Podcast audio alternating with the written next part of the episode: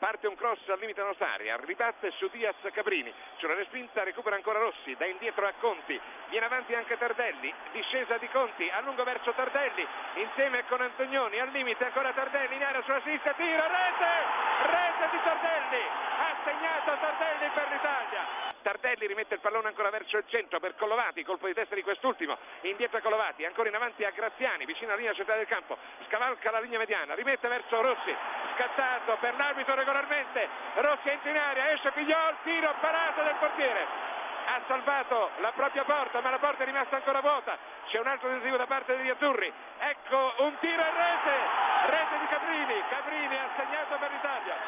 La seconda rete di Caprini